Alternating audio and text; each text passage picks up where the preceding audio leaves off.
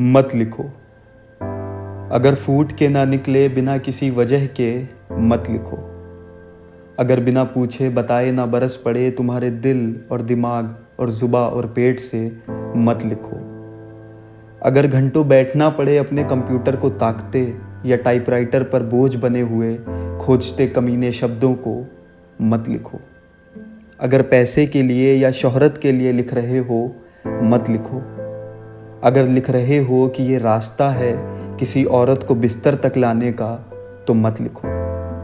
अगर बैठ के तुम्हें बार बार करने पड़ते हैं सुधार, जाने दो। अगर लिखने की बात सोचते ही होने लगता है तनाव, छोड़ दो। अगर किसी और की तरह लिखने की फिराक में हो तो भूल ही जाओ। अगर वक्त लगता है कि चिंगाड़े तुम्हारी अपनी आवाज़ तो उसे वक्त दो। पर ना चिंगाड़े अगर फिर भी तो सामान बाँध लो। अगर पहले पढ़ के सुनाना पड़ता है अपनी बीवी या प्रेमिका या प्रेमी या माँ बाप या अजनबी आलोचक को तो तुम कच्चे हो अभी। अनगिनत लेखकों से मत बनो। उन हज़ारों की तरह जो कहते हैं खुद को लेखक, उदास और खोखले और नक्शेबाज, स्वमैथुन के मारे हुए।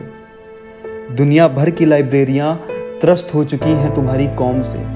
मत बढ़ाओ इसे। दुहाई है, मत बढ़ाओ। जब तक तुम्हारी आत्मा की ज़मीन से लंबी दूरी के मारक रॉकेट जैसे नहीं निकलते लफ्ज, जब तक चुप रहना तुम्हें पूरी चाँद की रात के भेड़िए सा नहीं कर देता पागल या हत्यारा, जब तक कि तुम्हारी नाभि का सूरज तुम्हारे कमरे में आग नहीं लगा देता, मत मत मत लिखो।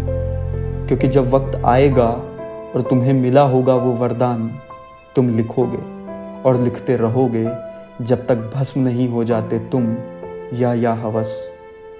कोई और तरीका नहीं है, कोई और तरीका नहीं था कभी।